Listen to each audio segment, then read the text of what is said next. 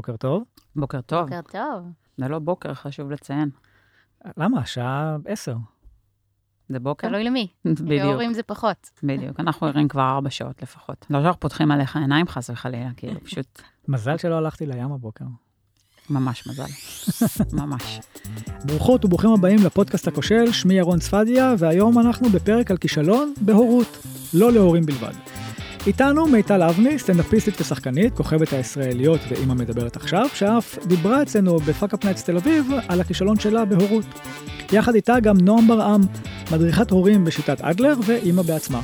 וביחד ננסה להבין מה זה בכלל הכישלון הזה בהורות, מאיפה הוא מגיע, למה הוא מגיע, ולמה זה לא באמת סוף העולם להרגיש ככה. תהנו.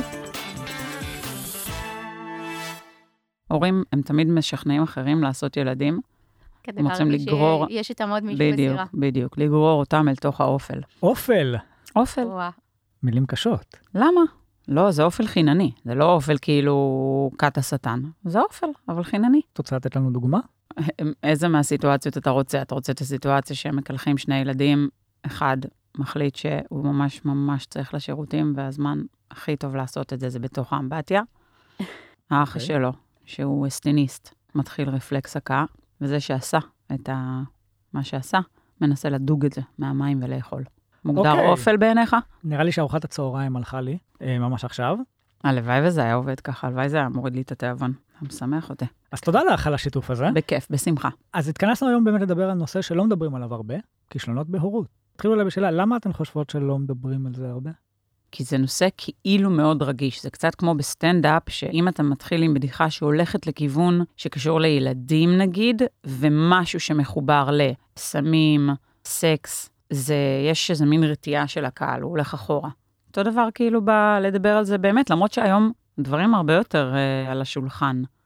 אני לא רואה את זה בכלל ככישלונות. זאת אומרת, אני חושבת שכל אחד מההורים מביא את המזוודה שלו מהבית, משחזר בדיוק את מה שהוא ראה מההורים שלו, או שאומר, רגע, אני פונה בדיוק לכיוון השני, שאגב, הרבה פעמים התוצאות נראות בדיוק אותו דבר, גם אם נכון. בחרת את הדרך ההפוכה, אתה חוזר בדיוק לאותה נקודה. אבל כשאתה מביא את המזוודה הזאת מהבית, אז אתה פועל באיפשהו באוטומט. ורק כשרגע אתה עוצר שנייה, ומסתכל מהצד, אתה פתאום מבין, רגע, אולי אני יכול לשנות את התגובה שלי, אולי אני יכול להתנהל אחרת. זאת אומרת, אני רואה את זה כמשהו שהוא למידה, אתה לומד מה מפעיל אותך, אתה לומד איפה קשה לך, איפה הנקודות הרגישות. אז זה שני דברים שונים בעיניי. כישלון היא כאילו מילה קשה, היא מילה שיש לה קונוטציה מאוד מאוד שלילית. אם את בסוף יום אה, שוכבת במיטה ואת אומרת, נכשלתי כאימא, להצליח נראה לי להתאושש מזה, זה מאוד מאוד מאוד. קשה. אני חושבת שאם בסוף יום את יושבת ואת אומרת, רגע, הסיטואציה פה לא התנהלה כמו שאני הייתי רוצה שהיא תתנהל, כמו שאני חושבת שנכון לגדל את הילדים שלי, אז אה, זה באמת מקום יותר,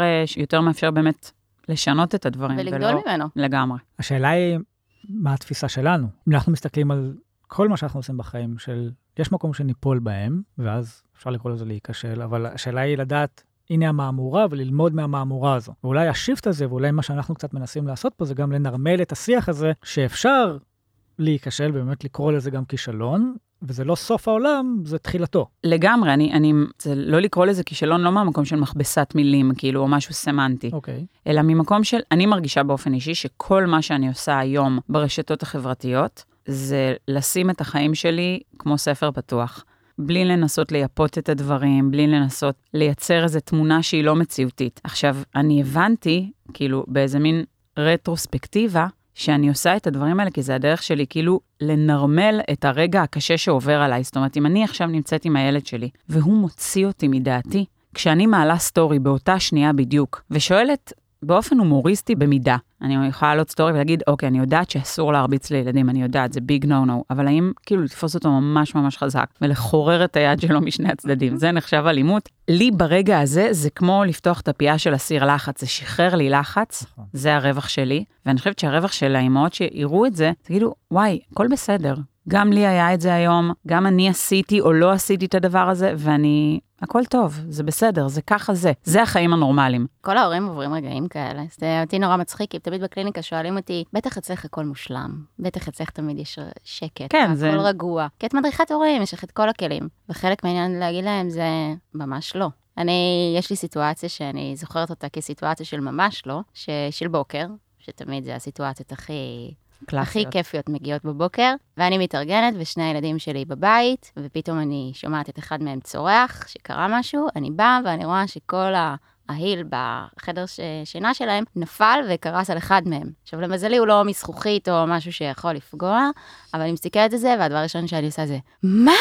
מיד, כאילו, יוצאת שם צעקה ואין מה לעשות, ולא משנה כמה, אני אגיד לעצמי, רגע, נועם, תנשמי עמוק והכל בסדר. לא, זה באותו רגע זה קרה, ואת לא באמת שולטת על הסיטואציה ועל התגובה שלך. ואני תוך כדי מנסה לחשוב, רגע, מה, מה אני עושה פה עם הסיטואציה? מה, מה קורה פה? שאלתי אותם מה קרה, אז הם אמרו שהם זרקו את הכדור, וזה פשוט עף. אחרי שכמובן שלא משחקים עם כדור בתוך החדר. ותוך כדי אני אומרת, מה, מה אני מלמדת אותם פה, מה אני עושה? אז אמרתי להם, אוקיי, העיל כבר נפל, הוא כבר הרוס, הוא לפח, בואו נחשוב איך אתם תלמדו שפעם הבאה תקשיבו לא, לא לזרוק את הכדור פה לתקרה, מה אנחנו עושים.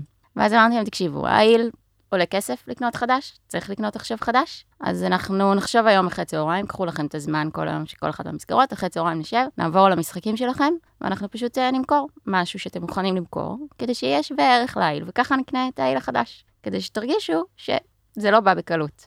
בני כמה ילדים? שבע וחצי ושלוש וחצי. כמובן שואל, שבשבע כי זה נשמע לך כאילו... אה, זה נשמע לי כאילו משהו שאתה עושה עם ילדים יותר גדולים. אז זהו, זה נטייה של אנשים לחשוב ש... וגם של הורים הרבה פעמים, שלנו גם, שהוא לא יבין את זה. הוא לא, הוא לא. יכול להבין את זה, אבל הוא כן. זה, זה נשמע כאילו נורא מסובך, אבל בסוף הוא הבין שיש פה יש סחר השלכה, חליפין. נכון, יש עשית לזה- משהו, יש לזה וצריך עכשיו השלכה. לוותר על משהו בשביל שנקנה את הדבר הזה. נכון. אגב, אני חושבת שכל הנושא הזה של חינוך פיננסי הוא סופר חשוב. המון המון למידה שאפשר לעשות מגיל אפס. וכן, הנטייה של הורים לחשוב, לא רק בגילאים המאוחרים, שהם כבר עובדים, או שיש להם חשבונות בנק, אז אפשר להתחיל אה, לעבוד על הדבר הזה. ולא, זה קצת מאוחר מדי. יושבת יש פה מישהי. שלא חינכו אותה לחינוך פיננסי, וזה זה הרי גורל. זה באמת נורא, מה שאתה לא מקנה לילד שלך בשנים הראשונות, לא משנה אחרי זה כמה תנסה, זה לא נדבק. כי זה לא ב-DNA שלך, זה לא משהו שגדלת איתו, וזה יוצר... אה, והיום לילדים שלך? אני מאוד משתדלת לעשות את זה. לשמחתי, הבן זוג שלי כן גדל עם, עם חינוך פיננסי, והוא מקנה להם את זה. אני משתדלת מאוד, גם כשאני עושה את זה, יש בזה משהו קצת... בסוף הילדים מקשיבים למה שאתה אומר, אבל הרבה יותר מזה, הם מסתכלים על איך שאתה מתנהג. נכון. להגיד להם, "אה, חברים, אנחנו לא יכולים כל יום לאכול במסעדה. ואז להזמין וולט, זה קצת בעיה. נכון. אבל אז זה בדיוק. כמו ההורה שיגיד, אצלנו בבית לא צועקים. בדיוק. בדיוק. הילדים צופים, הם קולטים הכל, קולטים ניואנסים, ובסוף לא צריך, אתה לא צריך לשבת פה לשיעור בחינוך פיננסי, בסדר? תלך איתם לסופר. כמה הם יכולים ללמוד מזה? תעשו הזמנה אונליין, לא משנה. וזה באמת מגילאים מאוד מאוד צעירים. ובסוף מה שאנחנו לא עושים, או כן עושים, מתגלגל אחרי זה לטיפול הפסיכולוגי שהילדים עוברים. ומתוך שם הגלגול שמעגל שלו מסתיים. אז קודם כל חשוב לדעת שהם כולם יהיו בטיפול פסיכולוגי, זה לא שכאילו יש לך איזושהי שליטה על זה. כן. אז אין, אין צורך גם כאילו לא לצפות או לרצות שהילד שלך, אני באופן כללי לוקה בציפיות לא ריאליות. כלפי עצמי, כלפי העולם וכלפי הילדים שלי גם. וזה מקור להרבה הרבה תחושת כישלון. כשאתה רוצה שהילד שלך יהיה משהו שאתה רוצה שהוא יהיה, אתה בעצם מפספס נקודה מאוד מאוד מהותית, וזה הוא. מי הוא? זה שאתה היית תלמיד מדהים, לא אומר שהוא יהיה תלמיד מדהים. אצלנו, אני מבחינתי, אוכל זה אחת הסיבות לחיים. ויש לי ילד שאוכל לא מעניין אותו, זה לא מדבר עליו כאילו. וזה יכול להוציא אותי מדעתי. כאילו, אני, אם אני אנסה למפות היום במפה מה רוב האירועים. שמתפוצצים, חלק נרחב מולו יהיה על הדבר הזה, כאילו. אבל זה בדיוק הנקודה. הילדים הם רדאר מעולה לזהות את הנקודות הרגישות שלנו, ההורים, וזה הנקודות שהם לוחצים. זאת אומרת, המאבקים הם, הם על המקומות שרגישים אצלנו, זה לא סתם. אבל אז אתה מסתכל עליהם ואתה אומר, אבל למה אתה חרא? למה ללחוץ? למה? אתה לא רואה שקשה? למה, למה לאמת? למה? למה? תהיה, תזרום. לא. הייתי אה, בסופר ביום שישי, והיה ילד קטן עם הפלאפון של אביו, ואז אבא שלו לקח את הפלאפון לרגע לכתוב הודעה או whatever, ופשוט הילד השתגע. מה שנקרא tantrum. ממש, וכאילו על, על רגע, על דקה וחצי שהפלאפון לא היה בידיים שלו. והאבא כאילו היה בפלאפון, כתב את ההודעה ואמר לו רגע, רגע, רגע, ואז החזיר לו את הפלאפון והכל נרגע. זה כאילו מדהים, זה כמו כפתור כזה, והכל נרגע. כן, אבל זה כאילו... כן, מסכים זה בכלל, זה נושא בפני עצמו, נפתח אותו עכשיו, לא נצא מזה. תחשוב שאתה עכשיו באמצע משהו שאתה נורא אוהב, ופשוט באים בלי הודעה מוקדמת, באים ולוקחים לך. בסדר, אתה באמצע סדרת מתח שאתה הכי אוהב, ויש לך הפסקת חשמל, בלי התראה. וואלה, מבאס. ההורה, אם הוא אמר לו, רגע, שנייה אחת אני צריך את הטלפון, אני מסיים משהו, הוא מחזיר לך, כי אתה אולי באמצע משהו, ואם הוא לא עשה את זה, אז שיישא בהשלכות, אבל גם כשהילד מתבאס, אז שנייה רגע תבין שעל מה הוא מתבאס. כאילו, אתה עצרת לו משהו. עכשיו, מלכתחילה בחרת לתת לו את זה, נכון? אם זה היה בסדר או לא בסדר, זו החלטה של כל הורה, מה נכון. בסדר בעיניו, זה כבר הגבולות שלו. אבל נתת לו, לקחת לו באמצע, וואלה, זה הרעת תנאים. אני חושבת שהרבה מקלאשינג בין הורה לילד קשור לכמה ההורה, כמה אתה אדם עם אגו. אם אתה בן אדם עם אגו, ואני אדם עם וואחד אגו, זה מעלה את הסיכון להרבה יותר פיצוצים. יש לי חבר מאוד מאוד טוב, הוא אדם באמת עם מעט מאוד אגו. אז כשהילד שלו, נגיד, מרביץ לו, ילד קטן, זה לא מקפיץ לו את, את האגו הזה שאומר, סליחה, אתה מרביץ לי? אין בעיה. זה לא. הוא מסוגל כאילו באמת להסתכל על הסיטואציה ולהגיד לו, תראה חמוד, אני מבין שאתה רוצה שנעשה עכשיו משהו. זה בעיניי, אני מסתכלת עליו בהשתאות. אני... אני חושבת שזה שנייה לעשות זום אאוט, וכשיש התנהגויות מפריעות של ילדים, זה תמיד איזשהו מענה לצורך שלא מתממש.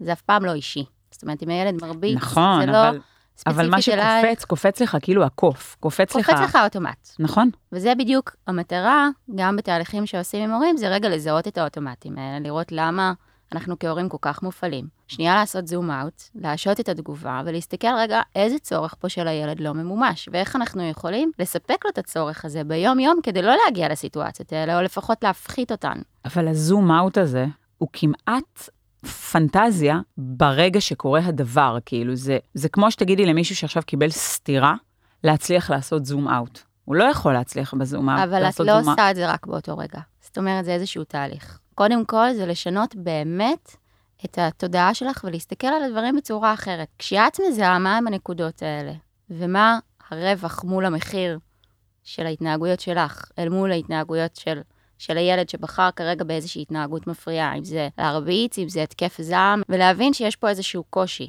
ולהבין על מה יושב הקושי. וביום-יום לתת מענה לקושי הזה בדרכים אחרות. את יודעת, יש נגיד 20 סיטואציות נפיצות ביום, אז ב-18 מהן הצלחת להתנהל מדהים, ולהיות עם זום אאוט אז תחיה ומנטליזציה. בשלום עם השתיים האחרות שלא הצלחת, כי זה אומר שאתה אנושי, וזה אומר שאתה בן אדם. להיות הורה טוב, זה באמת אחת המשימות הכי מאתגרות שיש. אז בואי ניקח את זה לסיפור שסיפרת אצלנו על בימת Fuckup Nights. אה, אני באופן כללי חשבתי ש... אחד, חשבתי שלהביא ילדים זה נורא קל. לה- להביא ילד לעולם, כאילו, אתה רוצה ילד, אז אתה מביא ילד. זה לא. זה לא תמיד עובד כמו שאתה רוצה. אני בדרך להיריון הר- הראשון, זאת אומרת, ללידה הראשונה, עברתי שתי הפלות. עוד נושא שלא מדברים עליו בכלל. נכון. אני מדברת על הפלות, אה, מה שנקרא הפלות ספונטניות. ואיכשהו הייתי בטוחה, וגם ב- לזמן מסוים זה החזיק, שכל כך חיכיתי לילד הזה שייוולד, וההיריון היה איתו הריון בסיכון, וכל כך חיכיתי לזה, שתחילת ההורות הייתה אידיאלית, במובן הזה שכאילו כל הקשיים שדיברו עליהם התגמדו, כי כאילו חיכיתי לילד הזה, והכל נעלם, כאילו החוסר שעות שינה, והקש... הכל כאילו אה, לא, לא היה בעל משמעות, כי כל כך חיכיתי. ואז התווסף עוד ילד. ופתאום, בבום, נחת עליי הדבר הזה שרגע, יש אמת במה שאנשים אומרים, זה קשה. יש הורים מקבלים כאפה, חלק מקבלים בילד הראשון, בהגעה של ילד ראשון, חלק בהגעה של ילד שני, חלק בהגעה של ילד שלישי. אני, כשהילד השני הגיע, פתאום המורכבות הזאת להחזיק סיטואציה ששניים צריכים אותך. כל רף המתח הופך להיות פתאום בלתי נסבל. אני מצאתי את עצמי אז בסיטואציה שרציתי לגזור לבן שלי ציפורניים. כמובן, בחרתי זמן נפלא לעשות את זה דקה לפני שאני צריכה לצאת להופעה. וזה הגיע ל- למקומות שאחרי זה אתה, אני ישבתי בב- באוטו ופשוט בכיתי, אמרתי כאילו, מי את? איך נתת לזה להגיע? מה זה? מה, למה? על מה? איזה טירוף, למ, למה, למה דווקא בזמן הזה החלטת לעשות את זה? אני חייבת לומר שמאז התווסף עוד ילד, והסיטואציות החמירו הרבה יותר. המורכבות, ילד uh, שני, כשנכנס אח שלישי למשפחה, עוד נושא שלא מדברים עליו, וואו, וואו, טירוף. כי מה? כי יש ילד שמקומו נלקח, נשדד, נחטף, ברמה שאני הסתכלתי על הבן האמצעי שלי יום לפני הלידה, והוא היה נראה לי מתוק וקטן ומלאך שלו ויפה תואר, ויום אחרי הלידה הוא היה נראה לי כמו שרק. הוא היה נראה לי גדול, עם ציפורניים שחורות, שרוצה לנשום חיידקים על התינוק שלי. והילד כמובן מרגיש את הדבר הזה. הוא מרגיש שאתה אומר לו, חמוד, תיגע בו בעדינות, אבל שהסאבטקסט אומר, קח את הצלפיים המטונפות שלך מהתינוק הרך. יש שם ילד שנלקח המקום שלו, יש יצור קטן שאת עליו כל הזמן, כי הוא באמת צריך אותך, ויש את האח הגדול שמקומו הוא של האח הגדול, והילד האמצעי מחפש את עצמו. והחיפוש הזה הוא, באמת, אני אומרת, יש ימים שאני אומרת, מה שקורה פה בבית זה בית משוגעים. ככה נראה בית משוגעים, ככה. ואני האחות המפחידה מקן הקוקייה, איך קוראים לה? לא, ברח לי השם, תכף אני... זה, זה, יש פה שלושה שצריכים אותך. שלושה. עכשיו, באידיאל, תעשה תעדוף, תפנה זמן, הכל בסדר. יש רגעים, שבע וחמישים בבוקר, צריכים לצאת כי בית הספר נועל את שעריו, יש אחד שבוכה כי הוא רוצה חלב, הוא בן חצי שנה, הוא לא יודע להביע את עצמו בדרך אחרת. יש אחד שבוכה כי מקומו נשדד, ויש אחד שבוכה כי הוא מפחד לאחר לבית הספר. יש בן זוג בחו"ל, ויש אותי. Going nuts. צעקות עפות בבית, כמו סצנה של uh, הקיץ של אביה, של גילה אלמגור, שמסתובב לה שם. יש לי שכנה שהבן שלה איתנו כאילו בכיתה א', אני אומרת, היא, היא בטוח מדווחת לרווחה עליי, היא בטוח מתקשרת ואומרת, אה, אתם יכולים לבוא לשכנה מלמעלה, היא שוב איבדה את זה.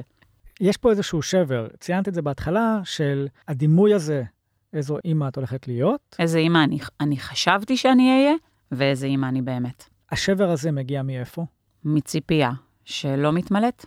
ולמה הציפייה הזו? כי אתה רוצה, אתה מכיר את הטעויות שההורים שלך עשו איתך. אתה אומר, אני אהיה אחר. כמו לנסוע על אופניים בלי קסדה, אתה אומר, לי זה לא יקרה. אני אהיה אחר, אני מעל הדבר הזה. יש משהו בלהיות מעל הדבר הזה, שכביכול שומר עליי, לא ליפול למקומות שבהם רבים נפלו לפניי. אני מעל הדבר הזה.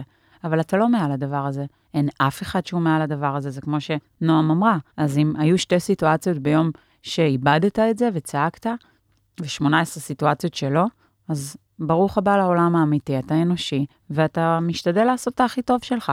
איך מאזנים את הטירוף הזה, את בית המשוגעים? תראה, הטירוף דופק לך בדלת, זאת אומרת, אתה חי בבית והוא פתאום מגיע. הסיטואציה הזאת היא פתאום מגיעה, יכול להיות ש, שבאמת כן יש לה סימנים מקדימים, שאתה לא תמיד ער, אז גם אני מתייעצת. אני אוכלת לעצמי את הראש אחרי שהילדים הולכים לישון, כאילו מנתחת מה היה ואיך היה, וכועסת על עצמי, ואז חומלת על עצמי, ואז עושה מדיטציה, ואז נושמת, ואז אומרת, מחר בבוקר זה לא יקרה.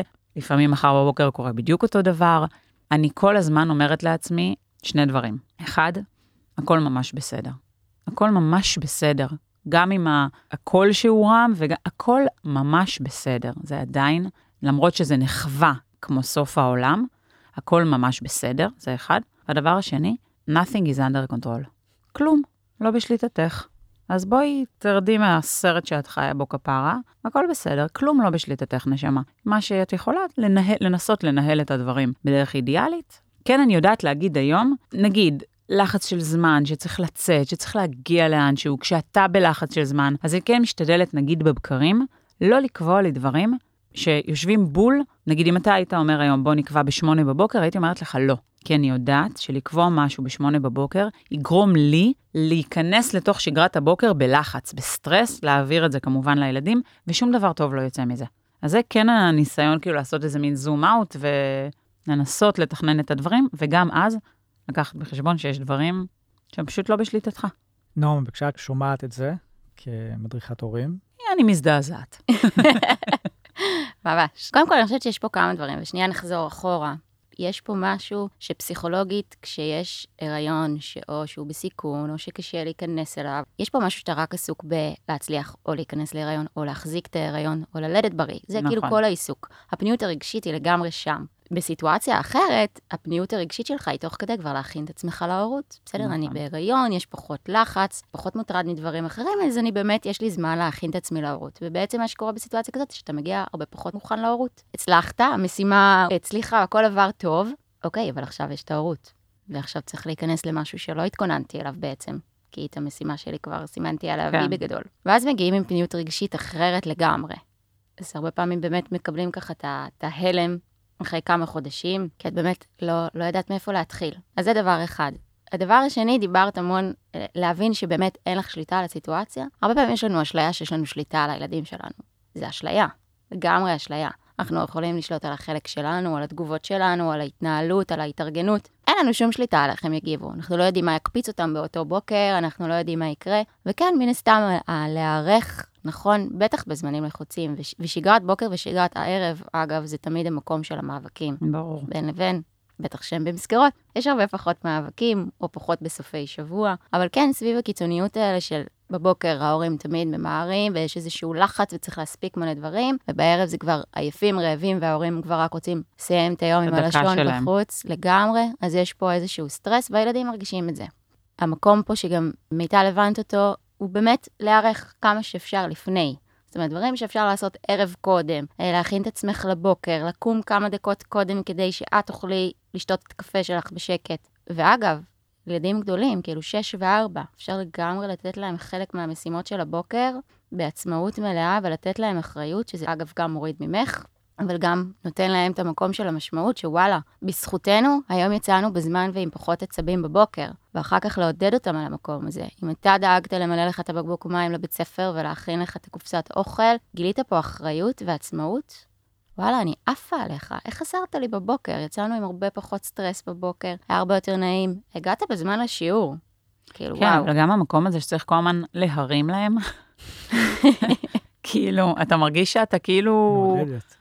מעט- כן, אתה כאילו, וואי, איזה מדהים אתה, איך אתה צחצחת ש... וואו, וואו, צחצוח כזה לא ראיתי בחיים אז יש, שלי. פה, אז יש פה משהו שהוא מאוד גדול, לא ניכנס אליו עכשיו, כי הוא באמת גדול, אבל יש פה מקום של באמת השבח, שאת אומרת להם, וואו, מדהים, אלוף, מלך, אה, כן, אה, לבין... אה, ויש מקום שאת באמת רוצה לעודד אותם על משהו שאת רוצה לקבע אותו. בסדר? לא Mm. על איך הוא לצלח שיניים, אלא מבחינתי, זה שלקחת פה אחריות, זה- את הדבר הזה אני רוצה לעודד. כן. ואני רוצה שתבין למה אני מעודדת אותך. כי עכשיו, אני הייתי פחות בלחץ, הורדת ממני, אז תודה. כולנו יצאנו בזמן. תבין פה שנייה את ההסתכלות, אמרנו את הזום אאוט, תסתכל שנייה על התמונה מבחוץ. יש פה אפקט מאוד מאוד גדול. ציינת ממש עכשיו את ה... לקום כמה דקות מוקדם יותר כדי לשתות את הקפה בשקט. כמה הרגעים האלו, שכאילו פתאום הכל רגוע, כמה זה מטעין, ממלא, אצלי בבוקר ידוע להם שאני צריכה את הקפה שלי. לא חבל. כאילו, זה, זה באמת משהו שמבחינתי זה להתחיל את היום בצורה שפויה. ואגב, לבוא ולהגיד בצורה הכי פתוחה לילדים, אני נורא מאמינה בזה, כן? לא לנסות להיות מעל, אני תמיד בסדר, תמיד קל לי, תמיד אני בשליטה. ברור. אלא לבוא ולשתף אותם גם בדברים הפחות. לבוא להגיד להם, שנייה, אני חייבת את העשר דקות לשתות את הקפה עם עצמי, כדי שאחר כך יהיה לי פניות אליכם ללא משנה מה. הכי תיאום ציפיות, מה אני צריכה מכם. זה יקרה? מעולה, יש לנו מלא זמן למלא דברים שאתם צריכים ממני. זה לא יקרה? חבל. טם טם טם. Welcome to hell. אז זה נורא, זה נורא חשוב, התיאום ציפיות הזה. אגב, את הולכת לישון אחר כך ויש לך מלא מצפון על מה שקרה היום, אבל גם הרבה דברים שאני מוצאת את עצמי של רגע, נסחפתי עם הרגע ואני לא הייתי המבוגר האחראי פה, לבוא ולבקש סליחה. אה, וואו, זה אני עושה. כן? כן, מלא. דווקא במקום הזה אני בלי אגו. אני עושה את זה, אני באה ואומרת, נכון, אתמול אמרתי לך שאתה חייב לחלוק את הטושים עם uh, יובל, אז אני רוצה להגיד לך שטעיתי. כי מותר לך שהטושים האלה יהיו רק שלך. זה מותר לך, זה ממש בסדר. גם לי יש דברים שהם רק שלי ואני לא מעוניינת לחלוק אותם. וזה בסדר, ואני מת, מתנצלת. ואיך הוא מגיב? וואו, אתה לא מאמין, יש משהו בכלל בילדים, לפעמים אתה יכול לעשות משהו כל כך קטן, ומבחינתם זה...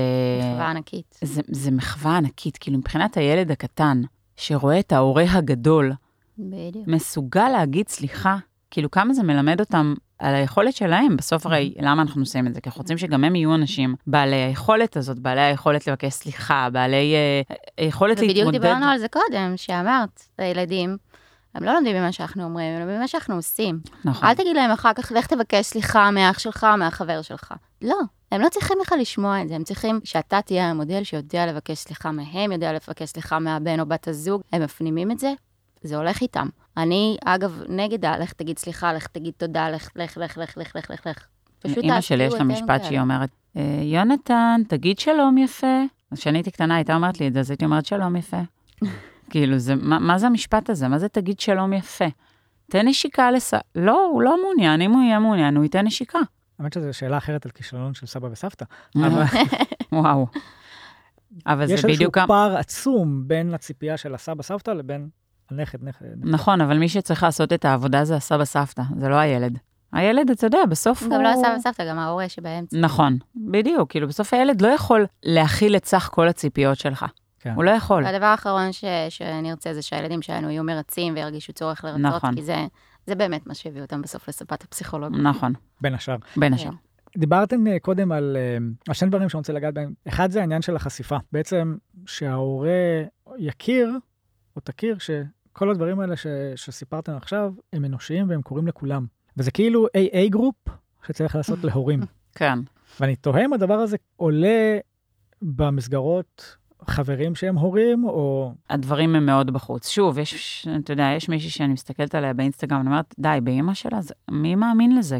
מי מאמין לסטורי הזה שהיא מעלה? כאילו, זה הכי... שהכל מושלם. אבל מה זה מושלם? כאילו, over, over, over מושלם. עכשיו, יש לה המון המון עוקבות, אז כנראה שכן מאמינים לה, או שכנראה זה כן משרת משהו למישהו. אני, זה נראה לי, זה ממש נראה לי על גבול הפרודיה, כאילו. ואז כשאת מעלה את הסטוריז שלך עם המציאות ועם העצבים ועם כל מה שזה, אז uh, אני מקבלת כאילו באמת המון תגובות של, וואי, מה זה תודה? כאילו, אני עוברת בול את זה עכשיו, את מעבירה לי, וואי, מה זה צרת רבים, חצי נחמה, כאילו, כן, אתה לא לבד בדבר הזה, כאילו, את לא עכשיו היחידה שמנסה להרדים את הילד שלך כבר ארבע שעות במיטה, שהוא ממולא לך את הווריד בצוואר.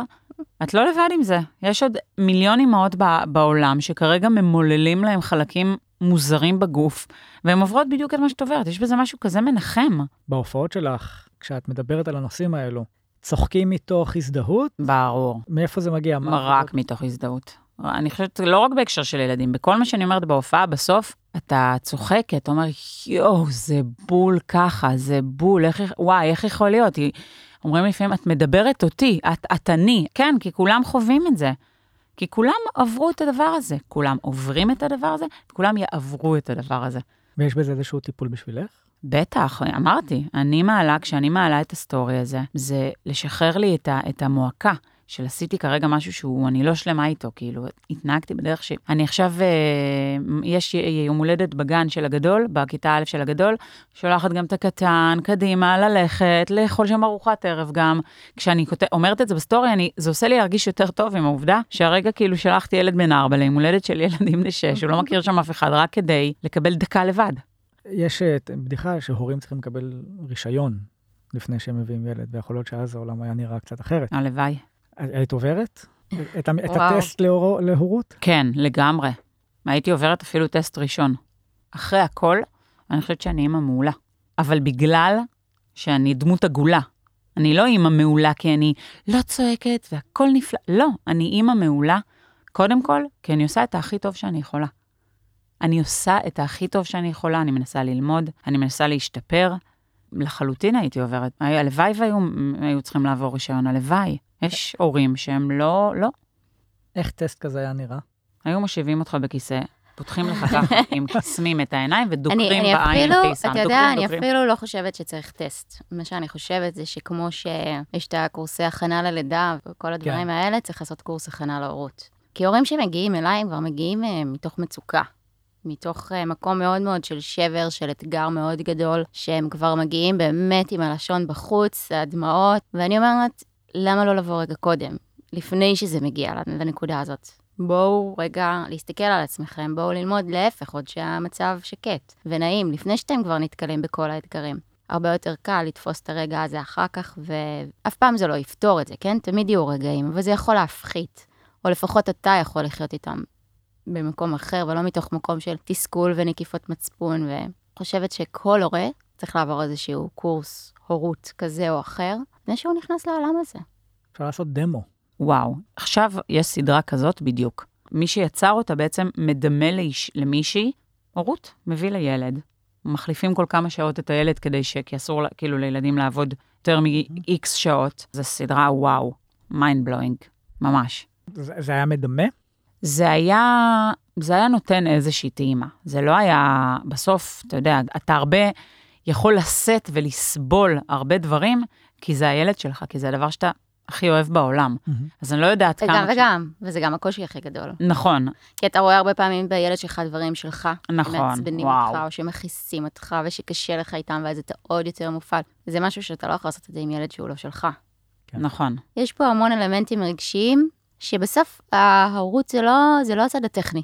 איך להחליף חיתול ואיך לסדר להם את התיק לגן, זה לא, לא, זה. אבל כן אני חושבת שנגיד, לתת דימוי של כאילו, עכשיו אתה נמצא עם ילד ואין לך זמן לעצמך עכשיו. יכול כן, לעמוד זה בזה? ייתן את המקום הטכני, נכון, פחות את המקום הרגשי. הרגשי, שהוא הוא בתכלס, הוא הוא המורכב. הקשה. נכון, זה מצחיק, אתמול, אה, מצחיק, מצחיק תלוי למי. הקפיצו אותי לאיזה שיחת זום, ואחת המשתתפות הייתה בבית עם הבן החולה שלה, והוא בכה, אז היא שמה רגע על מיוט והביאה אותו למצלמה והחזיקה אותו, ואנחנו מדברים ברקע והיא שומעת באוזניות, וזה מדהים לראות את היכולת לפצל קשב, מצד אחד עם האוזניות כאילו מקשיבה לנו ומבינה ו- ובקשב, ומצד שני היא מטפלת ב- בילד, עם הבכי שלו, והוא רוצה מילקי כזה או מילקי כזה, וזה היה מדהים, היא פשוט הראתה, הראתה לנו שני מילקי. שניהם אותו דבר, ועכשיו הילד כאילו, לא, אה, אני רוצה וואו, את זה, אז אני זה רוצה יכולה את זה. לפרוץ מלחמת עולם. על אותו דבר. תקשיב, ילדים באמת הם פסיכופטים.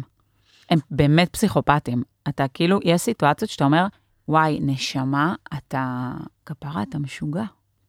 אתה משוגע, אתה באמת יצור משוגע, באמת, אין לי, אתה, אתה מטורף, אתה פסיכי. כמובן לא להגיד את זה, אבל בראש. סיטואציות שאתה אומר, יואו, וואו, וואו.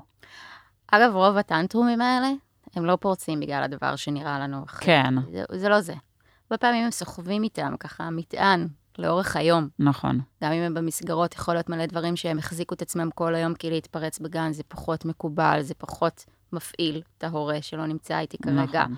יש פה המון עניינים אחרים אה, פסיכולוגיים, אבל אז כשמגיע המשהו הקטן, זה כבר, פה הוא כבר נשבר. אבל זה לא באמת יהיה על המילקי בסופו של דבר. אבל כן, יש פה המון עניין גם על המילקי, תנו לי את הבחירה.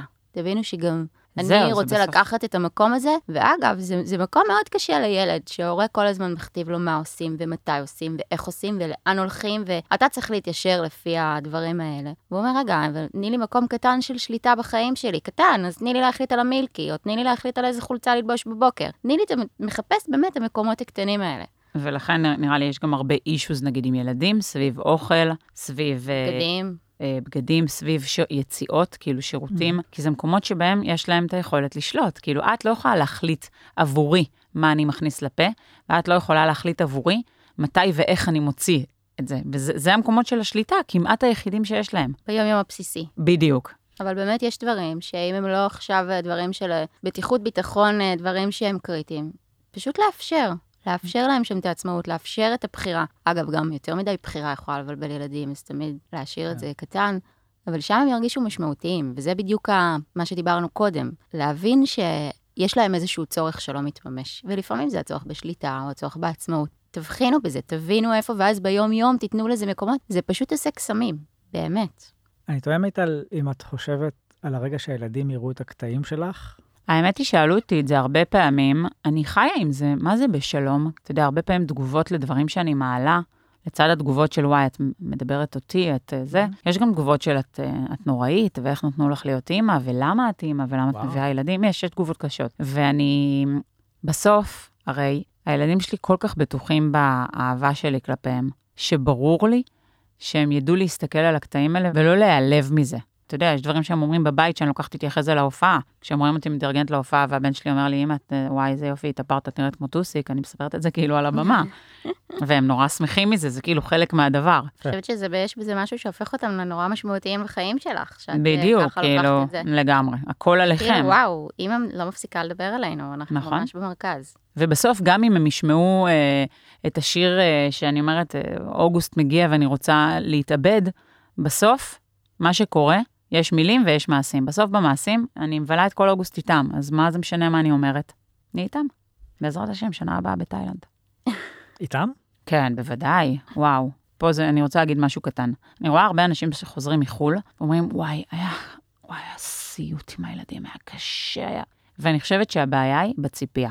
אם אתה נוסע לחו"ל, ואתה מצפה, לתאילנד נגיד, ואתה מצפה לשבת על הים עם לונג איילנד אייסטי, בזמן שמישהי עושה לך מסאז', אתה חי בסרט. אתה חי בסרט, ולכן החופשה שלך כנראה תהיה מאוד לא נעימה, לא לך ולא לסובבים אותך. אם אתה נוסע לתאילנד ואתה אומר, אוקיי, מסגרת היום שלי 12 שעות, הילדים בטח יהיו נורא עייפים בצהריים, כי הם זה, בצהריים ננוח קצת, אני איתם, אבל אני גם שעה ביום מבקש מהבן זוג שלי להיות איתם, ואני הולך לעשות ספורט, או הולך לקרוא ספר, או הולך לשבת בים ולא לעשות כלום, אז יכולה להיות לך את החופשה הכי כיפית, בהינתן שזה החיים שלך כרגע. אתה היום הורה, אתה לא יכול להיות בלי הדבר הזה. כן. אני חושבת שאמרת מילה מאוד חשובה, והיא בכלל מאוד משמעותית בהורות שלנו, וזה התיאום ציפיות. וואו. כי זה התיאום ציפיות קודם כל בינינו לבין עצמנו.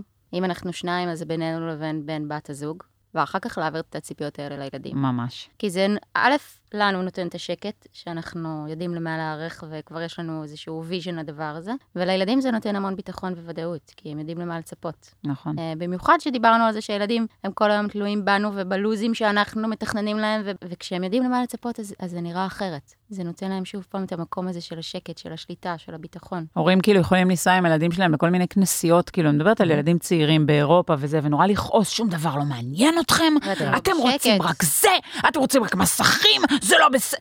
זה לא מעניין אותם. אותי גם לקחו טיול כזה של, זה לא עניין אותי. אז או שתעשו את הטיול בלעדיהם, זה בסדר, אבל גם אפילו תבחרו טיול שמותאם למה שהילדים שלכם צריכים, כאילו, זה שוב האגו הזה. למה שאני אעשה טיול? מה, למה שאני אסע עכשיו לפארק מים? לא רוצה להיות בפארק מים. אבל אתה רוצה ליהנות? כשהילדים שלך נהנים, אתה נהנה. ככה זה. תיאום הציפיות והחשיפה לזה שדברים יכולים לא לקרות ולהיות מודעים לזה ולדעת שעוד אנשים סובלים אותו דבר כמוך. ואני אני אוסיף לזה את הדבר השלישי, שזה זה ההומור הזה שעוזר גם להתמודד עם זה עם עצמך. זאת אומרת, בסוף היכולת לדעת להסתכל על סיטואציה בדיעבד וקצת לצחוק על זה, זה השחרור הזה, זה כמו הסטוריז שאת מעלה, או אז זה כמו. שהילד שלי עכשיו מקבל טנטרום על זה שהשד יודע מה, ואני מסתובבת בבית ואני יכולה להגיד כאילו, איזה ילד motherfucker, יצא לי ילד motherfucker, איזה ילד motherfucker, איזה ילד בן זונה. לי זה, ש, ש, פתחתי את ה- את ה- את ה- את הזה, הוא לא שומע את זה, אני לעולם לא אשאיר את זה לו. יכול להיות שהוא שמע אותי פעם אחת, אמא. מה זה fucker? זה מישהו שדופק. הוא- כן. באבן שושן. זה בדיוק. אה, זה, זה באמת משחרר לי את הפייה של הסיר לחץ, ואז זה כמו לקחת נשימה, מבחינתי. אצלי זה יוצא בהומור. גם אצלהם, דרך אגב, לשמחתי הגדולה, הם יצאו ילדים עם הומור. וואו, על זה הדבר שאני הכי מודה עליו, באמת, כאילו, וואו, איזה כיף. בגלל שהם רואים אותך, הם יודעים גם קצת... כן, שוב, הילד הזה? שאני רוצה לגזור לו ציפורניים, והוא לא נותן לי, אז אני אומרת לו באיזשהו שלב, תקשיב, אני אשב עליך, אני ליטרלי אשב עליך, ואני אגזור לך ציפורניים, ואני יושבת עליו, והוא כאילו, מ- מ- כאילו מנסה להתנגד כזה, ובן בוכה וצוחק, ו- ואני שרה לו שירים וזה, וכל הסיטואציה כולה הפכה להיות נורא מצחיקה, ובסוף אני אומרת לו, יואו, נכון, זה ממש כאב, והוא מתפוצץ מצחוק. אגב, זה כלי מעולה שאתה באמצע טנטרום, או מאבקי כוח. פתאום לזהות את הרגע הזה, שגם לילד יש את הפניות הרגשית שלו. נכון. שנייה להכניס איזה הומור, או לגמרי. משהו, או פתאום אה, מתקפת חיבוקים, מתקפת דגדוגים, משהו כזה נש- ששנייה נכון. משחרר את זה, והופ. זה מה שהיא אומרת, זה קסם. זה, זה בשנייה הוצאת את עצמך מסיטואציה שיכלה להידרדר למקומות איומים, לשניכם עכשיו שוכבים במיטה ומתפוצצים מצחוק. לפעמים נורא קשה לא לצחוק עליהם, נורא קשה. כשהילד שלך בא ובוכה ואומר לך, לא, אבל הוא... ואתה אומר כאילו, "אז אני מצטער, אבל זה מצחיק, מצחיק, אתה דביל, מצחיק מה שהרגע אמרת. ואז זה עוד יותר מעצבן אותם, ואתה נענש אחרי זה, על זה שצחקת. דברים נוספים? תעשו ילדים. זה הדבר באמת הכי טוב שעשיתי בחיים שלי. למרות ועל אף. דרך אגב, יהיה מעניין לעשות את אותו הפרק עוד עשר שנים, כשילדים יהיו גדולים יותר. גדולים יותר, וישנאו אותנו, גם זה הגיל שהם שונאים אותנו. ואז לראות את זה בטווח הזמן, כי תראו את שתינו יושבות פה שבורות. זה היה טעות. זה היה טעות לעשות ילדים. אני בבעיה, כי הילד שלי עכשיו עלה לכיתה א', והוא שואל אותי מלא שאלות, ואני לא יודעת את התשובות. כאילו, ממש לא יודעת. אמא, אה, זה... אמ, אבא, יודע. הוא ממש... הרבה פעמים זה, זה, זה תחושה שהיא לפעמים מתסכלת, שהילד שלך הופך להיות הרבה יותר חכם ממך, הוא כבר שם. ויש לו שאלות שהן, אה, אין לך מושג. אגב, במקרים האלה, זה אפרופו אגו, לבוא להגיד, וואלה, לא יודעת, בוא, בוא נקרא ביחד, בוא נבדוק את זה ביחד. אני, הוא שאל אותי יום אחד, אמא, למה קוראים לי שעון שעון? אז אמרתי לו, מה זה? זו שאלה. אז הוא אמר לי, אמא, לשעון קוראים שעון כי הוא מראה את השעה. אני לא ידעתי את זה. וראיתי במבט שלו את הרגע הזה שהוא אומר, זה קטע, אמא שלי טיפשה. אמרתי, בסדר, וואלה, איזה תחושה מדהימה בשבילו. נכון? וואלה, ידעתי נכון. יותר מאמא. אבל בסדר. מיטל אבני, נועם ברם, תודה רבה לכם. תודה לך. תודה. אז תודה רבה למיטל אבני ונועם ברם על השיח הפתוח והכנה. לא טריוויאלי לדבר על הנושא המורכב הזה, ואולי זה הדבר הכל כך חזק ביכולת שלהם לדבר על זה. החשיפה למורכבות בהורות, שכולנו חווים את הקשיים האלה ואת תחושת הכישלון הזו, יש בזה משהו משחרר. ואם נדע לתאם ציפיות ולהבין שאין לנו באמת שליטה על הדברים, גם נוכל לצחוק על זה וללמוד מזה. אז תודה שוב למיטל ולנועם, ותודה לגוגל קמפוס על האפשרות להשתמש בסטודיו הנהדר שלהם. נשמח לשמוע מכן ומכן פידבק על הפרק הזה או פרקים אחרים, וכמובן מוזמנות ומוזמנים לעקוב אחרינו. אני הייתי ירון צפדיה, זה הפודקאסט הכושל, ביי!